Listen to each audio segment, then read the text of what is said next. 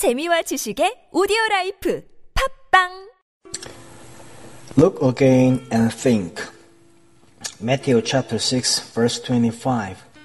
Take no thought for your life.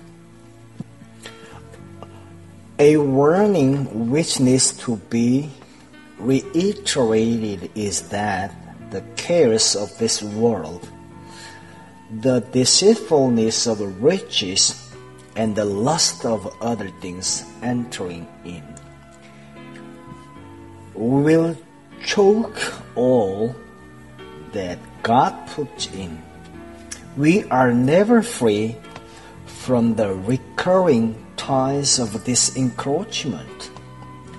If it does not come on the line of clothes and food, it will come on the line of money or lack of money, of friends or a lack of friends or on the line of difficult circumstances. It is one steady encroachment all the time. And unless we allow the Spirit of God to raise up the standard against it, these things will come in like a flood.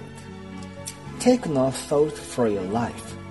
Be careful about one thing only, says our Lord your relationship to me.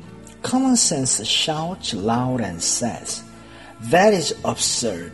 I must consider how I am going to live. I must consider what I am going to eat and drink. Jesus says you must not. Beware of allowing the thought that this statement is made by one who does not understand our particular circumstances.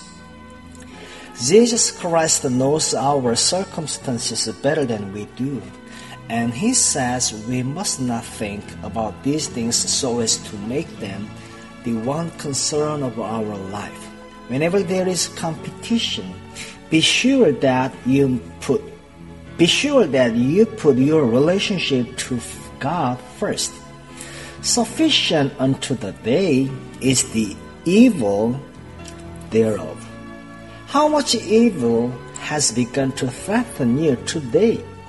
What kind of mean little limbs have been looking in and saying, Now, what are you going to do next month, this summer?